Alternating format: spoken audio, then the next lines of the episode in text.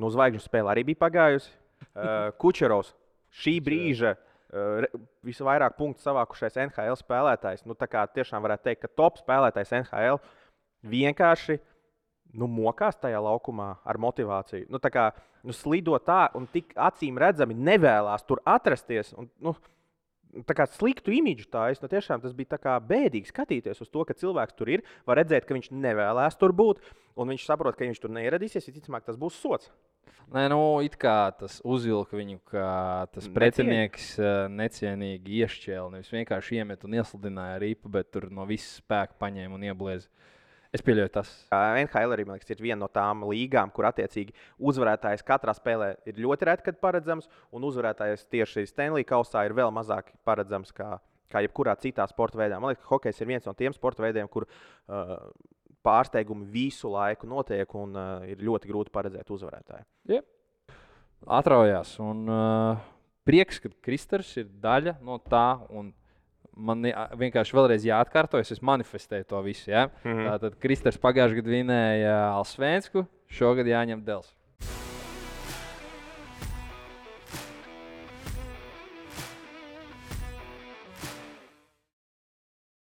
Esiet sveicināti atpakaļ hokeja podkāstā Ripa Vārtos ar mūsu draugiem no Sinotivas sporta bāra. Nu, Un kā ierasts ar jums kopā šodien Roisa Dāvida, Dāvis Rojas. Čau, Dāvis! Čau, Roja! Bija sēlgies pēc tevis, ka Jā, nu, protams, protams, divu nedēļu tomēr sanāk pauzīte gandrīz. Uh, Tiešām noilgojas. Daudz kas noticis, daudz ko gribētos parunāties, bet es domāju, nav ko daudz vilcināties. Es domāju, ir tik daudz kas noticis, lai mēs varam arī visu ie, iespiest šajā burvīgajā pārraidē. Es domāju, sāksim ar NHL. To, ka svarīgākā ziņa, man liekas, kas man liekas, visiem arī ārpus NHL ir svarīga. NHL dosies uz nākošo olimpiādu. Uh, Viņa apstiprināja divas nākamās. Jā, nu tad tie ir liels svētki. Tie ir liels svētki. Man liekas, tas ir liels svētki sportam. Tas nav tikai hokejam, jo kopumā man liekas, tieši tādā olimpiādā, kas pēdējā laikā, nezinu, ar saviem izteikumiem, ar savām darbībām, ir zaudējis kaut kādu varbūt prestižu un nezinu, to PR punktu sabiedrībā. Es domāju, šis ir tāds labs solis, ir īpaši Ziemas olimpiāda. Ir maz, maz drusciņš ma nepopulārāk nekā vasaras, un šis tāds solis at, atgriezt NHL uh, tieši hokeja disciplīnā ir baigais, baigais bonus. Varēs atkal pieslēgties pasaulē labākajiem hokejam. Tiešām neapstrīdami, nu tādā ziņā, vai ne? Kaifs sekot līdzi vienmēr, kad uh, Olimpijādē piedalās visas zvaigznes un visi noklāpējušies par simtprocentīgi. Ir uh, kaut kas citādāks, ne? Nu, jā, jā, tas Tāds- atsvaidzinās, un es domāju, Jā. tieši tas, ka tik sen tas jau nav bijis. uh, Un, un, un tā, nu, tiešām apsveicu, apsveicu tevi, apsveicu sevi, apsveicu arī visu klausītājus. Tas ir liels notikums. Man vienmēr arī kaitinājis, kad tuvojās Olimpijāda, sākās šīs pārunas par tiem. Būs, nebūs. Jā. jā, jā, jā, jā. Bet tagad viss skaidrs, gaidām Olimpijādu, tur ir mīkšķis par Latviju. Un, uh, priekš- jā, jo interesanti arī tas, ka tika paziņoti Latvijas uh, pretinieki izlases uh, kvalifikācijas turnīram uh, šogad uh, Arēnā Rīga uh, no 29. līdz 1. septembrim būs. Uh, Mums pretī stāsies Francija, Slovenija un Ukraina. nu, teiksim, tā nav, nav tie vieglākie pretinieki. Nu, Ukraiņu mums vajadzētu uzvarēt, vai ne? Nu, Nu, tā, jā, godīgi runājot. Vajadzētu, bet no tās kategorijas, kur viņi nāk, viņi noteikti spēcīgākie. Nu, jā, jā, jā, tieši tā.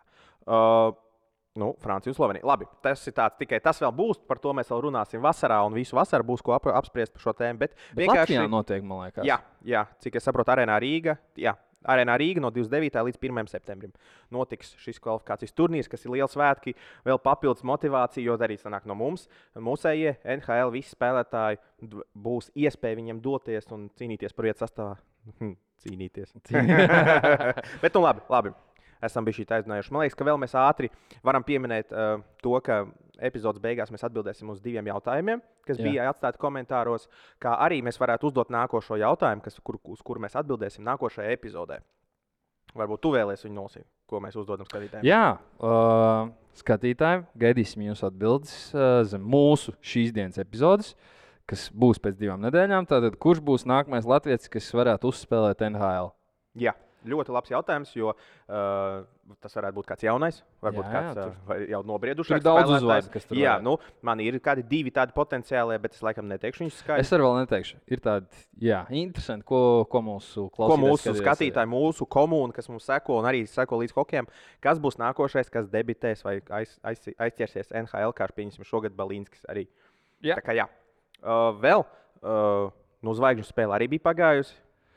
Nu, uh, es domāju, tur daudz īsti nav kam pieķerties. Izņemot, izņemot man liekas, internetu pāršāls pilns ar video, kur uh, Kučerovs šī brīža uh, visvairāk punktu savākušais NHL spēlētājs. Nu, tā kā tiešām varētu teikt, ka top spēlētājs NHL vienkārši nu, mokās tajā laukumā ar motivāciju. Nu, tā kā nu, slido tā un tik acīm redzami nevēlas tur atrasties. Un, nu, sliktu imidžu tā es nu, tiešām tas bija bēdīgi skatīties uz to, ka cilvēks tur ir. Var redzēt, ka viņš nevēlas tur būt, un viņš saprot, ka viņš tur neieradīsies. Visticamāk, tas būs sots.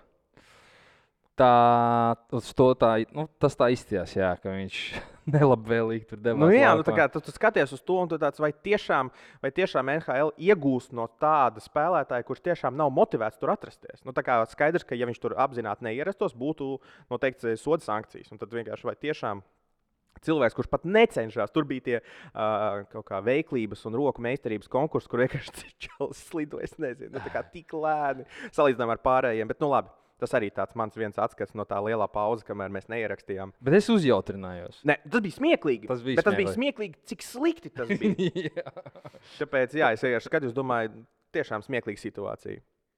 Nu tā, Bet vai tu redzēji kādu spēli, kādu no visiem pilnajiem tiem uh, skill competitions pasākumiem? es redzēju, ka Makdēvids ir ātrākais lidotājs.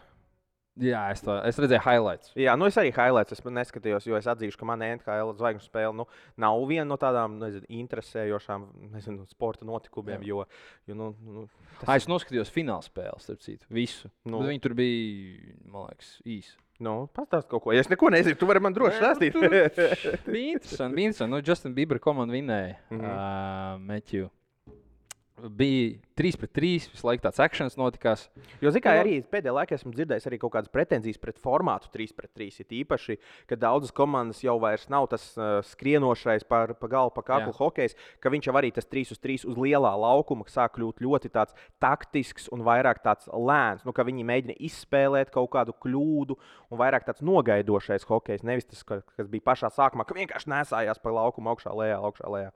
Nu, ka, Tā, tā ir, bet uh, man liekas, es ķeru baudu no tā. Tur visu laiku mm. tāds šovs, kāds mm. -hmm. tu viens spēlētājs kļūdās, un tad uzreiz aiziet jau 3, 2, 2, 1 uz taviem vārdiem. Nu, Respektīvi, mm. -hmm. tāds visu laiku akcents. mm -hmm. Jā, nu labi. Zvaigžņu spēlēja viss. Vēl kaut ko? Es domāju, ka Makars ir stiprākais čelēns. Jā, jā.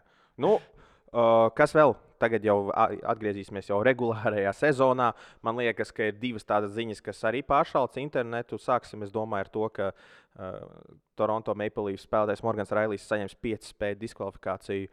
Un dēļ diskvalifikācijas pazaudēs 195 tūkstoši no savas algas, jo NHL ir tā, ja tev diskvalificē, tev algu par to attiecīgo periodu, kur tu esi diskvalificēts, nemaksā.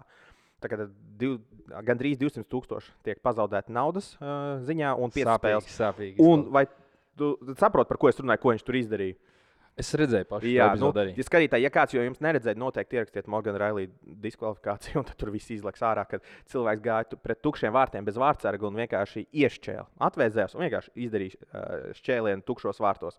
Un Morganam Railiem es pieļauju, kaut kur vadiņš sakrustojās vai kaut kas aizgāja uz īso, un viņš vienkārši nūju vienkārši galvā. Uh, ie, nu, sitienu izdarīja gala rajonā pa, pa nabaga spēlētāju. Tā kā, nu, likās, nu, tā, nu, tiešām izties, ka kas. Nu, Nē, nu, it kā tas uzvilka viņu, ka tas pretinieks necienīgi iešķēla. Nevis vienkārši iemet un iesludināja ripu, bet tur no visas spēka paņēma un ieblieza. Es pieļauju tas. Nu Nu, Vai jā. arī kaut kas vēl spēles nu, gaitā? Es ja, ja, nezinu. ja, ja tas ir tas, par ko tev liek ar nūju galvā sist cilvēkam, tas, ka viņš iešķēra tukšos vārtos, nu, nu, nu interesanti, interesanti. Nu, redzēsim. Nu, kopumā man liekas, nu, ļoti tā. No vienas puses, varbūt jā, varētu teikt, nesportiski, bet tajā pašā laikā, nu, piedāvāt atvainot tukšos vārtos, to var mest ripu, kā tu gribi. Nu, tā kā. Nu, tā ir. Jā. Es biju pārsteigts par to, ka to izdarīja tieši Morgans Rēlijs, jo viņš ir mieramīgs. Jā, viņam tā- arī pirms bija rakstīts, liekas, ka viņam līdz tam nav bijuši nekādi iepriekšējās diskvalifikācijas vai kāda veida sodi. Tā Kā, nu, ļoti netipisks gājiens no arī Morgans Railis, ja nekļūdos, arī Toronto Maple Leafs ir diezgan svarīgs uh, aizsargs. Jā, jā, jā. Un, un, un, uh, Pirmais aizsargs. jā, nu, tādā ziņā, tāpēc uh, dabūt diskvalifikāciju aizsargam, kurš spēlē vienu no galvenajām lomām komandā, komandā kur ir tik daudz spēcīgu uzbrucēju. Un vienmēr ir bijusi problēma ar vārdsargiem un aizsardzību. Un viens no taviem labākajiem aizsargiem dabūs 5 spēļu diskvalifikāciju. Labi, izcietīs līdz plēfām, būs atpakaļ. Bet, uh, kā, jā. nu, un vēl runājot, jau mēs par Kanādu runājam, es domāju, ka Makdēvida sešas piespēles vienā spēlē arī ir pieminēt tādas vērtīgas, cienīgas. Nu, wow. nu, tā kā pilnīgi bez, bez komentāriem. Sešas piespēles vienā spēlē. Labi, no citas pasaules. Jā, nu, tas izskatās tā, ka tu spēlē Playstation kaut kādu vieglo jā. līmeni. Nu, tā, ka tev ir pa vieglu spēlēt. Jo sešas piespēles, labi, dažas bija tās otras, tā saucamās otrās piespēles. Nu, tāpat. Tā kā, tāpat. Tas ir NHL, kur cilvēks gūs sešas punktus vienā spēlē. Sešas piespēles. Nu, citā līmenī cilvēks ir. Es viņu katru reizi skatos un abrīnoju. Viņš tiešām dara, ko grib. Un izpildās pret top aizsargiem. Viņam ir vienalga, kā, kas ir pretī. Yeah, Viņam ir yeah. pilnīgi vienalga. Ja tu NHL vari tā izpildīties, nu tad tas ir kaut kas kā kosmisks. Un, nu, tiešām. Kas arī jāpiemina, ka Edmontonai pārtrūka uzvaru sēriju. Ienāc Sinotip LV. Esi kopā ar uzvarētājiem. Tā kā, jā. Jā, pareizi. Viņi pēc rekorda gāja. Jā. Un tieši pēc pauzes uh, viņi zaudēja Vegasā, ja nemaldos. Jā, jā. jā. Nu, redzēsim, šobrīd. Bet tāpat viņa sarakstā, man liekas, tur palika otrajā vai trešajā rekorda sarakstā. Jā, dalīta, man liekas, pirmā. Nē, pirmie bija pingi. Es ātri apstīšu. Jā, apskaties, tikmēr. Jā, Oileriem ir 49 aizdītas spēles, 63 uh, punkti, 7. vieta rietumu divīzijā, konferencē. Un, un, un, uh, jā, šobrīd arī uh, uzvarēta ir tikai viena spēle, kas bija pēdējā. Uh, bet uh, stāsts ir interesants jo uh, katrs, uh, katra rekorda beigšanās ir iespēja sākt kādu jaunu. Nu, uh, tāpēc novēlēsim to arī uh, kādam citam pārsteigt, pārspēt. Pirmā sāk pārrunāt. Paliek grūti runāt, nu neko. Uh, kamēr tu meklē, uh, tikmēr uh, rietumu konferencē pirmajā vietā nostiprinājušies ir Vankūveras Kanaks, kas ir uh, atrausies no Dallas Stars. Es nevaru atrast. Nu, labi, to, nav svarīgi. Nav svarīgi. Jā. Dallas Stars tie ir uh, monstri. Man patīk, kā viņi spēlē.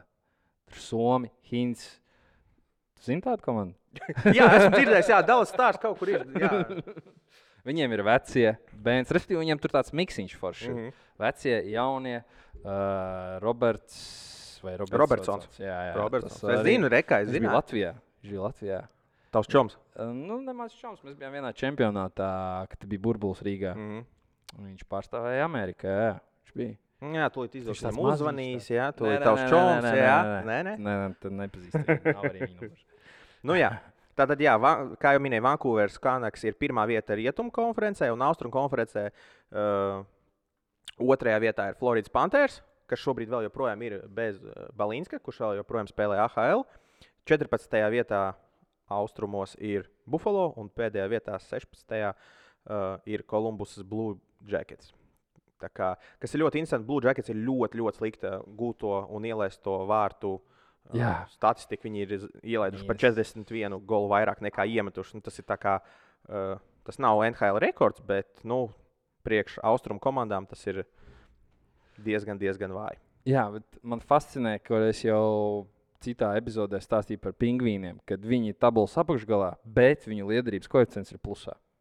Jā kas ir dīvaini. Jo visi apkārt, kas viņiem mm -hmm. tur ir, ir Jā. uh, sarkanā krāsiņā. Jā, un paskatās, Vašingtons Capitals, kas ir kā priekšā, Pitsburgas pingvīniem ir ar mīnus 37. Nu, tā kā arī. Tas saka, kaut kas tur neiet kopā. Nu, jā, tur ir, tur ir interesanti. Kopumā, kopumā, jā. Labi. Citu pieminot par NHL vēl. Uh, Ovečkins ir aktivizējies, viņš ķer Grēckis saviem goliem. Viņš kļuva par visvairāk, kurš ir iemetis tukšos vārtos. Ja? Oh, nezinu. Man liekas, viņš pārspēja tieši Grēcka golu uh, rekordu par cilvēku, kurš guvis vārtus uh, tukšos. Nu, tukšos iemetus. Tā kā tas tagad viņš ir tur rekordists. Oh, un iet okay. pakaļ arī Grēcka gola rekordam. Nu, tas kopumā. būs milzīgs. Tas ja būs varēs, milzīgs. Ja varēs. varēs. Vēl pēc tam, cik es saprotu, viņam ir sešu spēļu. Vārds sērija? Jā, vārds sērija. Nu, redzēsim, pasakosim līdzi. Nu, ko par mūsu latviešiem? Bluegeriem pēdējā spēlē ir viena piespēle. Tā bija spēlē pret uh, Čikāgas Blackhawks tieši Valentīna dienā. uh, un pēdējās uh, piecās spēlēs tas ir viņa vienīgais punkts, un pēdējās desmit spēlēs viņš ir guvis četras piespēles. Uh, skatoties arī uz viņa komandas biedru sniegumiem, uh, trešā maiņa, kā mēs vienmēr pieminam, turpina Monstrs. performēt, performēt, vai ne? Jā, skatos, viņam arī visu laiku spēka spēle, nu tā kā pa, pa hitam. Uh, Spēku paņēmienam. Spēku paņēmienam, jā, Mhm. viņš arī bloķē metienus. Uh, viņš savā amplitūnā ir Mhm. uh, ļoti labs. Viens no labākajiem. Jā, nu, redzēsim, redzēsim. Arī tagad papildinājums arī eh, Lindholms. Redzēsim, kā, kā viņš ie, ie, tiks ieintegrēts komandā. Un, uh, es domāju, ka sāk jau grib, grib, gribās jau pateikt to, ka gribās jau to playoff. Zin, kā, mēs te Latvijā tuvojās, mums te Eiropā jau kaut kur briestas playoffs nav vairs tik tālu, bet skatoties to, ka šobrīd NHL ir aizdīts 54, skatos, nevienam vairāk par 54 spēlēm nav. Nu, tad vēl 30 gadrīz spēlēs. Bet tā papildinājuma būtu jau skaisti, ja Bluegers otro gadu pēc kārtas gradzījuma. Jā, ka Brūgers būtu varbūt atslēga uz uzvaru. Ah, jā. Tā kā jā, divas uh, Stanley Kausa pēc kārtas tas būtu ļoti, ļoti skaisti. jā, es atvēru Lindholma status uh, Vankūverā. Nu, viņam tur tā neiet baigi, ka Nu, viņš nu. tur mestu gols. Nu, kas tad viņam ir? Pastāst, pastāst. Viņam ir uh, 1, 2, 3, 4, nu, kaut kādas septiņas spēles, trīs vārti, viena piespēle, mīnus trīs liederības koeficients. Nu, tā, uh, cik es skatījos, viņš ir pirmajā virknējumā Mhm. ar. Uh, jā, es neatceros. Nē, bija Zviedri, tas centrs. Pēters Petersons. Petersons. Un otrā pusē, man liekas, bija tas uz Buburta. Besers. Besers. Man liekas, es varu. Tad, respektīvi, viņš pirmajā maiņā. Labi. Tas točs. Labi, skaidrs. Maločiks, viņš pirmā maiņā, nu, iespējams, mēs dosim laiku cilvēkam, jo, zikā, es domāju, ka viņš bija vairāk ņemts kā tāds playoff papildinājums. Tāpēc redzēsim īstie raži un augļi. Protams. jau ir plēsoņā. Tā kā NHL arī liekas, ir viena no tām līgām, kur attiecīgi uzvarētājs katrā spēlē ir ļoti reti, paredzams, un uzvarētājs tieši Stanley kausā ir vēl mazāk paredzams. Kā, Kā jebkurā citā sporta veidā. Man liekas, ka hokejs ir viens no tiem sporta veidiem, kur uh, pārsteigumi visu laiku notiek un uh, ir ļoti grūti paredzēt uzvarētāju. Jep. Kas ir vēl NHL Girgensonam šobrīd? Irgensons. briest viena no sliktākajām sezonām vispār NHL. Skatoties uz to, ka viņš šobrīd 34 spēlēs, ko viņš ir aizdījis, ir gūstis tikai 4 vārdus. Ja šādi viņš turpinās, tad viņš eh, nospēlēs 64 spēles un kopumā gūs 8 vārdus. Nu, tas ir tāds projekcijas, tādas, kādas, kādas, Jā. kādas varētu izvērsties. Un tas būs 8 punkti. Viņš, eh, šī būs pirmā sezona, kad viņš pat nesavāks 10 punktus. Jo līdz šim sliktākā sezona viņam ir bijusi ar uh, 15 punktiem. Tas ir 17, 18 gada sezona, kur viņš nospēlēja 71 spēli un guva 15 punktus. Tā kā nu, novēlēsim Girgensonam kaut kur atgūt to punktu gūšanas garšu, kaut kur kādu goliņu iekāpt no vārtu priekšā, jo tas jau īstās viņa pēdējā laikā tā ir tā viņa maizīte, tā saucamā, kur viņš no vārtu priekšā ar gaļu pielabo kaut kādu nezinu, trafiku, veido vārtu priekšā. Un, nu, bīstams ir no vārtu priekšā. Es vispār uh, netīšām uzgāju. Es nezinu, tā ir patiesība, nav patiesība. Kaut kāds raksts bija Instagramā, atradu, ka Bostonā interesējas. Jā, to es arī biju dzirdējis. Jā, nu, redzēsim. Nu, uh, būs To jau- mēs redzēsim. To mēs redzēsim. patiess- To es arī biju redzējis. Tā kā baumu līmenī tas kaut kur cirkulē, un arī pēdējā laikā baumas ir arī aktivizējušās pa jaunam. Arī, arī uh, Merzlīkina kontekstā bija atjaunojās kaut kādas runas tieši redzēja, bet nu, cik viņām ir segums, grūti pateikt. Uh, jā, bet vēlreiz par Girgensonu. Tā Jā. lai klausītājiem mums nepārprot, nav tā, ka uh, Bostonā interesēs tikai par zemgus. Viņiem tur ir vesels sarakstīns ar tiem Mhm. centriem. Viņiem, viņiem interesē tieši centrs.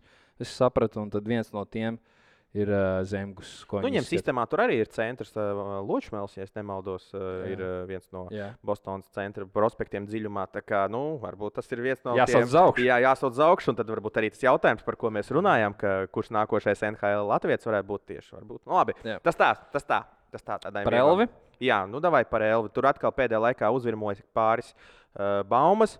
Pēdējā spēlē pret Tampa Bay Lightning 91 atvairīto procentu. Uh, Procents, vienkārši 91%. Uh, zaudējums 2-4 pret Tampa Bay Lightning. Nu, uh, trīs ielaisti vārti, uh, jo ceturtie bija jau tukšos. Trīs, uh, viņi bija pat, uh, bu, paskatījos, Kolumbus bija pat iedzinējos 0-3. Bija jau 3-2 atvilkuši un uh, noņēma vārdsargu un ielaida tos ceturtos. Tā kā, nu, uh, nu, nav ko daudz Nē, piebilst. normāli, normāli. Tad priekš uh, apakšgala komandas 91% to, ko esam runājuši, ir nice. Un vēl spēle atpakaļ 30. janvārī. Uh, Elvins Sosā spēle. 1-0 uzvarēja Santlīs. Tas bija pirms, tas bija, to mēs pieminējām, tas bija pirms Alstāra breika. Tas To mēs arī pieminējām breaka. pēdējā, pēdējā, jā. Tā kā Uh, par Elvi, par viņa baumām uh, arī Instagram atradu. mm, Bet Ņūdžersijas devils, Ņūdžersijas devils, viņi meklē vārdsargu papildinājumu. Viņi ir skatās vispār. Jā, kā Markstrom puses uz pusi, mm -hmm. uz Kalgarī. jā, bet es tur dzirdēju, ka kaut ko ar algu nevarēja vienoties par Markstroma. tā Tas ir Tieši tāds arī tā. Tur, tur bija problēmas. Jā. Un- Mēs vienāds baumas tā kaut kur redzam. Jā? Jā, un tad Ņūdžersijas devils esot uh, gatavs pretī dot uh, vienu no jaunajiem džekiem, kurš man pazuda tikko. Holts, Aleks Holts. Nu, es tādu nezināšu, neesmu tik dziļi pētījis eh, pagaidām Ņūdžersijas sastāvā, lai zinātu, cik vērtīgs vai nevērtīgs ir tāds džeks. Bet, nu jā, atkal jūtam, ka trade deadline lēnām tuvojās, un kaut kādā ziņā arī tas, ka eh, mūsu spēlētāju vārdi tiek pieminēti šajās baumās, un redzēsim, tieši Merzlīkina stāsts ir liekas, viens no tādiem intriģējošākajiem. Protams, visi, visi mēs runājām un likām likmes. Es teicu, ka varbūt aizmainīs, varbūt pēc tam neaizmainīs. Tieši tā, uh, NHL, pa, vai, vai vispirms Balinski. Nu, Vai to, ko es tev Balīgs īsti vēl ā, NHL šobrīd vēl joprojām nav. Viņš ir AHL. Tā kā jā, varam vēl, ja pa NHL, tad var vēl. Nu, man liekas, šis ir ļoti interesants. Es sekoju līdzi. Jā, nu, tu man iedevi šobrīd, skatītāji, tie, kas neredz, viņš ir iedevis man telefonā sarakstu ar šobrīd tādu kā trade watch spēlētājs, kurus jāvēro pirms trade deadline. Tur ir pirmajās vietās ir Tānevs, otrajā Henrijs, Henefins, Duklērs, Tarasenko, Džeiks Alens, Vatrāno, Valkers, Gensels, Markstroms. Tur daži tādi lieli uzvārdi. Jā, Flērijas. Es pa Flēriju tieši, kad meklēju kaut ko par Merzlīkinu, ir baumām arī Flērijas ik pa laikam. Zegras, Kako. Nu, tā kā nu, sastāvs ir ar ļoti stipriem uzvārdiem. Redzēsim. Nu, es domāju, trade deadline būs ļoti interesants, tuvojošais. kā Būs vērts pasakot līdzi un uh, saprast, vai, vai kāds no mūsu džekiem pārceļās. Jo arī Gigantsons tika pieminēts, Merzlīkins atkal aktīvāk tiek iesaistīts. Tā kā būs iespēja pasakot līdzi. Nu, uh, es domāju, par NHL mēs šobrīd varam bišķīt Jā, domāju, ka- Nofinešēt, jā. Nu, sākām jau par Bišķītu Balīnsku. Šobrīd vēl joprojām AHL. Uh, šobrīd pēdējās spēlēs, piecās spēlēs ir divas piespēles, pēdējās desmit spēlēs ir četras piespēles.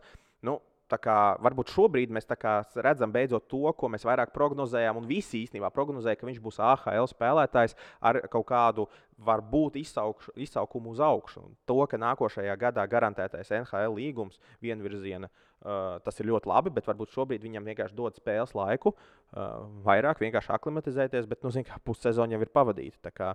Um, Viņam jāgaida, jāgaida savējais, savējā tā izdevība. Diemžēl viņš tiks izsaukts, kad uh, kāds no viņa kolēģiem tiks traumēts. Mm.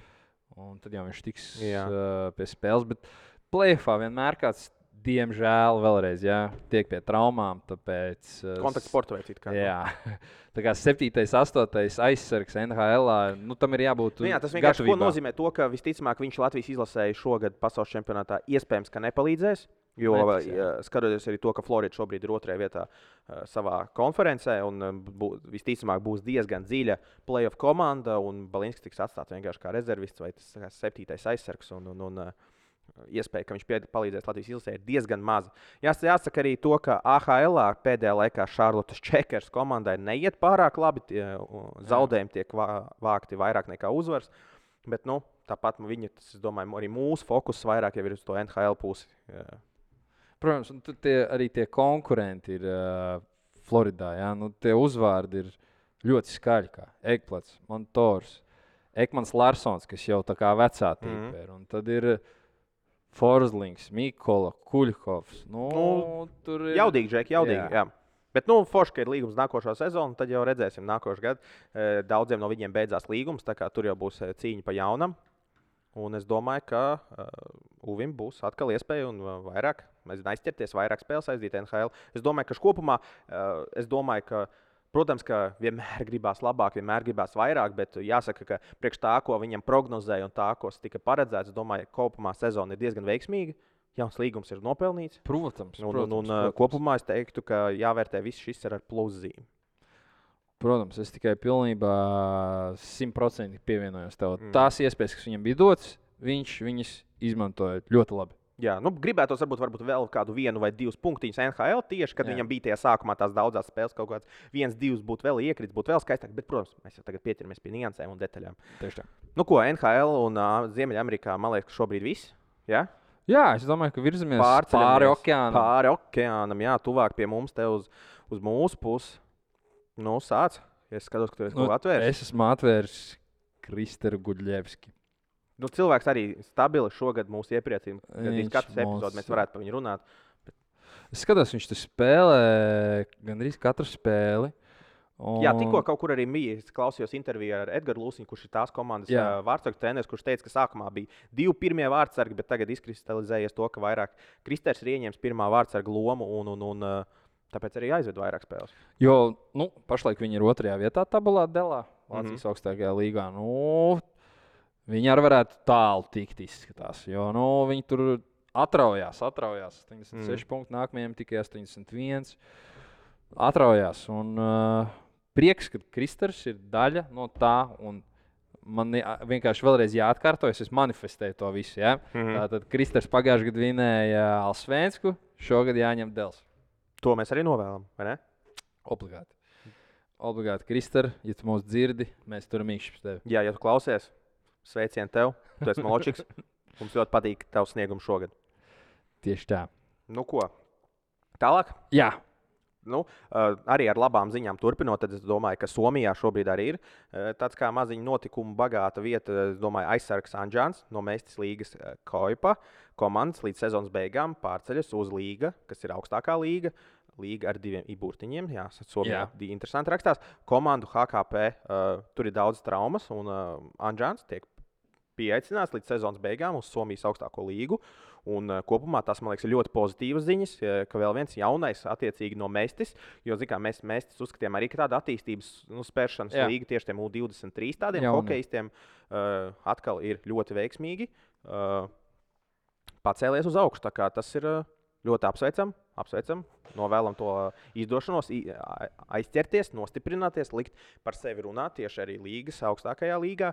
Uh, tie, kas nav, varbūt, ja kāds klausītājs nav mm Mhm. -hmm. dzirdējis, tad uh, Anģēns ir viens no tiem, kas klauvē arī pie izlases durvīm dažkārt. Es domāju, ka spēlētājs, kurš spēlē Somijas augstākajā līgā, nu noteikti ir pelnījis izsaukumu kaut vai paplašinātajā sarakstā uz nometni.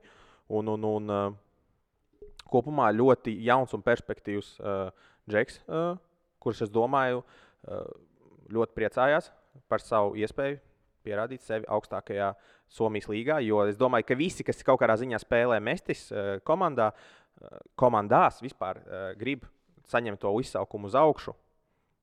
Tā kā, jā, kopumā šo sezonu Somijas otrajā līgā 34 spēlēs 5 plus 12.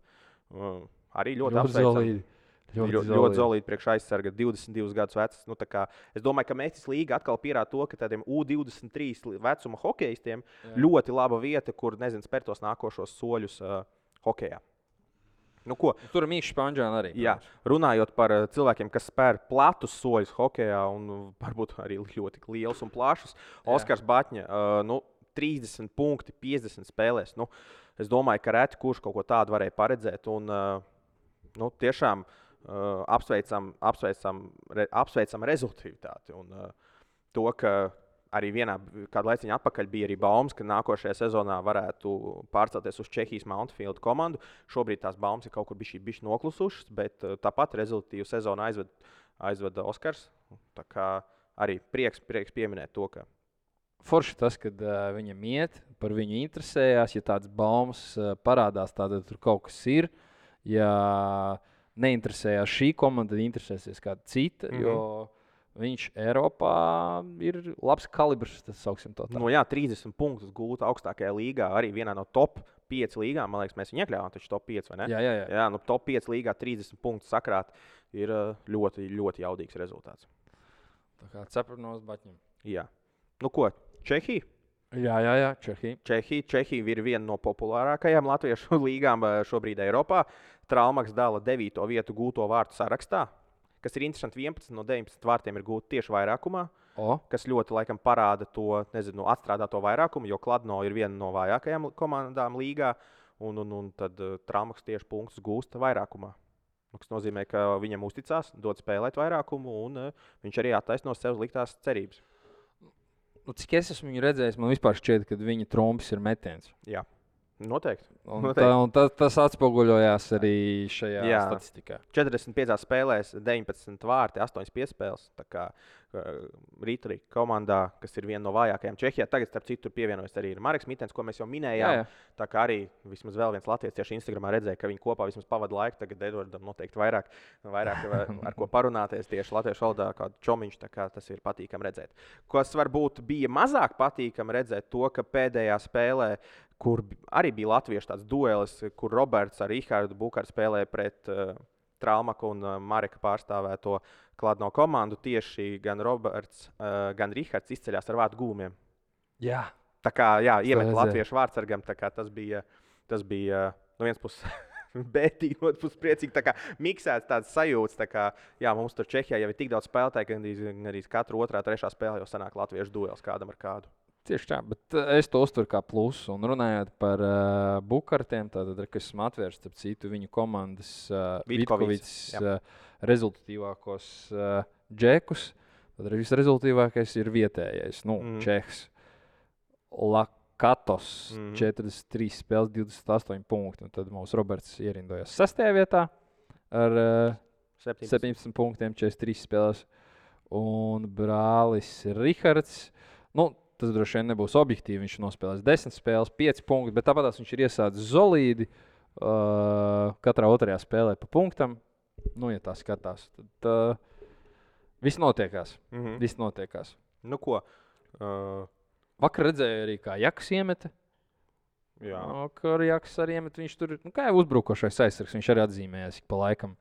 Nu, super, super. Nu, vispār prieks redzēt, ka, ja mēs skatāmies pāris gadus atpakaļ, Čehijā bija tikai viens uh, bukārts.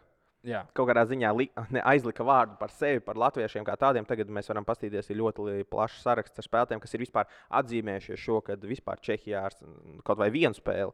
Tie ir diezgan, vai, diezgan daudz tie hokeisti, es domāju, ka, ja mēs vēl runājam tikko, ka Bāķiņa baumo, ka varētu pārcelties uz Čehiju, nu, tad tur īsti tur jau varēs, nezinu, braukt kaut kādā komandējumā. Būs jāprasa, lai Sinotips vai kāds mūs aizsūta komandējumā tur, un tad mēs varēsim pētīt un skatīties. Re, Kur Roja apsties atvēra Jaks statistiku. Mm -hmm. Iečuko, neslikti. 37 spēlēs, 5 vārti, 20 piespēles. Jā, Kā aizsargam. Jā. Interesanti tas, ka rekur man ir izgriezts tieši visi latvieši Čehijā. Ka Jā. Jaks ir otrs rezultātīvākais tur ir Jā, Čehijā. Nu, viņš tur tādu, es negribu tur skaļi tā runāt, bet tādu balīnsku taciņiet. nu, to mēs novēlam. Jūs redzējāt, redzēt, cik labi arī aizgāja. ja Čehijā jā. nodominēja, ja mēs tā varam teikt. Un tagad NHL griež. Tas ir tā tiešām uh, forši. Dināmo skola Jā, arī. gājas cauri sistēmai. Jā, sistēmai. labi. Tagad ir, es domāju, mums vēl jāpieskarās ātri Zviedrijai. Zviedrija mēs kā divas vienā, jo gan Zviedrijas augstākajā, gan Zviedrijas tajā Alsvenska līgā, kas pēc spēka ir otrā, ir diezgan daudz mūsu hokeistu pārstāvniecība. Uh, skatoties pēc tabulā arī to, ka uh, Rubīna un Abola pārstāvētās Rogle un Modo komanda cīnās par playoffiem. Cīnās par iespēju tikt plēsoņā, jo es skatos, ka viņiem tur ir tāds kā pārspēle, nu, tā kā play-in turnīrs. Starp 7. un 10. un uh, sest, uh, pārējās 1 līdz 6. gaida to pārspēli. Un, tā kā Abols ar Rubīnu, arī Rubīns varbūt drīzāk cīnās par neizkrišanu. Nē, laikam nē. Nē, viņi laikam vairāk cīnās par tikšanu uh, plēsoņā. Nu, žēl, protams, nevis žēl. Mēs jau rojas ar tevi esam pieraduši, ka citās uh, tabulās latviešu augšgal, augšdalā. Jā, dzirkala komanda pie. pieņemsim. Bet, Dzirkala nu, šeit ar Rubīnu papakšiņu. Nu, Žēl, žēl, bet eh, ir dzirkals, kuram varbūt individuāla sezona nav tā veiksmīgākā, bet viņa komandai no Zviedrijas, es nosaukumu neteikšu, pa, pa, pabrauc augšu. Tā komanda ir Aika. Aika. Sauksim viņu par Aiku. sauksim paiki. Jā, Dzirkala komanda ir trešajā vietā Zviedrijas augstākajā līgā kopumā. Diezgan labs starta pozīcija priekš plēsoņiem kopumā. Es atvēru Mārtiņa stācijā 34 spēlēs. Vēl joprojām viens gols. Nu, Bet ir dzirdēts, ka komanda ir apmierināta viņu un viņi priecīgi to, ko viņš tur dara. Viņš tāds Nu, rūķis nu, tomēr, ja tev ir 34 spēlēs viena vārta, un tu esi ņemts kā varbūt punktu vācējs, un vēl joprojām tu esi komandā, nu tad vai nu tev ir kaut kāds super nelaužamais līgums, vai arī tu tomēr spēj kaut kādā citā veidā nest pienesumu komandai, vai tas ir nu, ārpus Jā. laukuma, vai enerģija, vai kaut kas cits, nu, ko mēs neredzam. Jo kopumā, ja komanda ir trešajā vietā līgā, nu, tad viss strādā. Komandai viss labi. strādā. Viss strādā, jā. Nē, nu, es man liekas, jau cit, arī citās epizodēs saucu tur tie puiši, kas spēlē galveno lomu, ir skaļi uzvārdi. Mm. Skaļi uzvārdi, tie Mārtiņa komandas biedri. Mm. Rekords Lindbergs, Oskars Lindbergs, visrezultīvākais komandā. Uh, ja nemaldos, viņš vēl pie tam ir spēlējis NHL, un tā bija Vegas, ja nemaldos. Mm -hmm. Mm, nē, Rangers, Vegasa, Rangeros, Vegasā. Nu, tad tur rekā, rekā. ļoti labi atcerējies. Nu, tā kā jā, ļoti labs tevs prātās. Jā. nu, ko, uh, hokeja Alfa Svenska līgai, kas ir sanāk pēc Zviedrijā, pēc spēka otrā līga, pirmajā vietā ir Čukstes un Indriša pārstāvētā Brīnes ar diezgan jau normālu at, septiņu punktu atrāvienu. Uh, tālāk uh, Māreņa pārstāvētā Nīmbaro cīnīsies par plēnu. Bet, diemžēl, šobrīd izstāsta, ka Golovkovs un Buncis, viņa pārstāvētās komandas, cīnīsies par to saucamo izkrišanu no Alsvenskas līgas, jo gan Bunča pārstāvētā Vastervīks, gan Golovgova Ostersunda uh, ir, nu, varētu teikt, divas vājākās šobrīd komandas līgā. Uh, Bunča Vastervīks laikam ir ar atrāvienu bišķi vājāka. Uh, bet uh, interesanti tas, ka Bunčam ir noslēgts līgums uz nākošo gadu. Un interesanti, mēs nezinām, man nav informācijas, pieļauju, ka tev arī. Kas notiek, Nav. ja komanda izkrīt ārā no Alsvenskas līgas? Kas notiek ar Bunča kontraktu? Viņš paliek, nepaliek. Nu, būs interesanti paskatīties. domāju, ka nesen ar kaut ko es runāju par šo. Kad be, mūsdienās tie līgumi nav uztaisīti tik uh, drastiski, mm. -hmm. ka viņus var diezgan viegli laust. Mm -hmm. Uh, es zinu, ka KHL bija līgumos, kad, uh, ja tu tur lauž līgumu no komandas puses, zināji, ja lauž līgumu līdz tur, uh, janvārim, tad īsti nekas tur nav jāpiemaksā. Bet pēc tam, ja pēc janvāra, nu, Tad var- jāizmaksā. Jā. Tad tur bija jāizmaksā mm. -hmm. liela summa. Mm. Nu, kopumā tiešām šobrīd novēlēsim gan Golovkom, gan Bunsim noturēties Alsvenskas līgā. Abām Jā. komandām eh, kā Nu, ir pozitīvais. Indrišs uh, Indrišs. vienā brīdī viņš bija pirmais. Es nezinu, šodien vai mm viņš Mhm. ir top džeks uh, līgā, bet 44 spēles, 45 punkti. Nu, Nu, forši. super. Jaudīgi. Super. Jaudīgi. Šo varētu Makdeividam aizsūtīt, lai pastāstītu. kā- jā, kā jā. Alsvenskas otrajā, tas ir Zviedrijas otrajā spēka līgā. Bet, nu, jā, tiešām forši, forši ka Mikam tika rezultīva sezona. Cerēsim, ka arī Brīnis, tāpat kā Modo pagājušajā gadā, izcels otro līgu, lai varētu nu, turpināt ce- kāpienu uz augšu un spēlēt nākošais gads jau Zviedrijas augstākajā līgā. Bet Es sekoju šai līgai līdzi. Mhm. mēdzu mm. apstīties kaut kādas spēles, jo man tur draugi spēlē. Un, mm uh, zinu, nu, pf, es teiktu, ka nav tā. Zviedrijas otrā līga skan. Mēs taču arī taisījām mūsu topā, kad Jā, jā, it kā ska, Atsvaidzinu, atsvaidzinu, ka nav, nav nemaz tik slikti, Mm -hmm. kā izklausās. Ir Jā. ļoti laba līga, ir daudz labi jaunie. Un cepurnos šai līgai, jā, viņi tur aug katru gadu. Iepriekš es viņai maz, protams, pievērsu uzmanību. Ja? Šogad tur sakrits tā, ka tur čomiņi spēlē. Bet esmu patīkami, respektīvi, rezumē, esmu pār, patīkami pārsteigts par līmeni, ko viņi tur rāda. Mm -hmm. Nu, ko? Es domāju, ka laiks ir atgriezties mājās. Laiks ir atgriezties. Šodien ir, ir iznākušas ziņas, ka arī Latvijas uh, uh, Baltijas čempionāta playoff uh, datumi ir zināmi. Ka Ā. 2. martā startēs ceturdaļfināla sērijas līdz trīs uzvarām, kurās piedalīsies komandas, kas ieņems 3. līdz 6. vietu turnīra tabulā.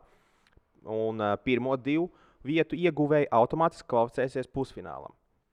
Nu, skatoties uz to, ka uh, uh, es domāju, ka pirmās divas vietas šobrīd ir diezgan tādas kā nostabilizējušās. Ah, Nu, viss kārtībā. nu, nekas. Uh, vienkārši uh, tas, ka pirmās divas vietas ir diezgan nostabilizējušās. Uh, Zemgale ar Mogo, es domāju, būs pirmās divas vietas. Nu, turnīrā šobrīd liekas diezgan jau nostabilizējušās. Un tad pārējais līdz sezonas beigām būs atlikt noskaidrot, kas tad īsti sadalīs tās, nu, tās trešo līdz sestajai vietai. Tālāk, 12. martā paredzēts pirmais pusfināla duels, bet fināli sāksies 27. martā. Tā kā ja kāds no skatītājiem vēlējās, nezinu, plānot atvaļinājumus vai tieši pirkt biļetes vai vēl kaut ko, datumi šobrīd ir publicēti. Vēl čempionāts nav līdz galam noslēdzies. Pāris spēles vēl ir palikušas, lai noskaidrotu tās uz, atlikušās spēles. Tā kā jā. Interesanti bija par to, ko mēs runājām mašīnā braucot šeit. Šodien kopā braucām ar Roju. Ja? Uh. ja nu kāds nezina. Uh, par to, kāds ir uh, kurbada ceļš iespējamais. Jā, jo mēs tā tieši runājam, to, ka Zemgala ar Mogo izstāsta pirmās divas vietas diezgan iecementējušās. Ir īpaši to, ka vēl Mogo ir otrajā vietā, bet viņiem vēl ir trīs spēles rezervē. Uh, Kurbats izstāsta, ka būs trešajā vietā, kas attiecīgi paredz to, ka, ja Kurbats cer un plāno šogad uzvarēt čempionu titulu, Jā. Jā. viņiem ir jāpārspēj gan Mogo, gan Zemgala. Nu, tas tā kā ir uh, nu, ļoti, ļoti smags uzdevums. Nu, kā, nu, negribētu teikt nereāls, jo tas ir sports. Sportā viss, kas mēdz notikt, bet tiešām ļoti, ļoti augsta līmeņa uzdevums būs, es domāju, kurbadam, ja viņi uh, būs. Neapskaužamā situācijā. Nu, neapskaužama situācija, jo, jo šaubos, ka viņi iekļūs top 2. Jā. Nu, visu cieņu. Mēs Nu. kādreiz pumpējām viņiem riepas, kā tu teici. Jā, jā, pumpējām riepas. Šobrīd izstāsta, ka viņiem nu, tās uzpumpētās riepām būs tālu jābrauc. Smags ceļš priekšā un uh, būs interesanti. Būs interesanti. Es skatos, ka tu jau esi Es atradzis jautājumus. gribēju, jā. es gribēju pieminēt par uh, Šveici. Par, uh, es iepriekšējā epizodē teicu, ka es lidoju no Šveices. Es biju aizlidojis uz uh, Toma Andersona spēli. Mm. -hmm. Reizē gan arī paceļoju tur. Mhm. Bija baigta labā spēle. Toma Andersona spēle. Šeit, otrajā līgā. Jā, Jā. jā, jā. Kā, Kas tur bija labs?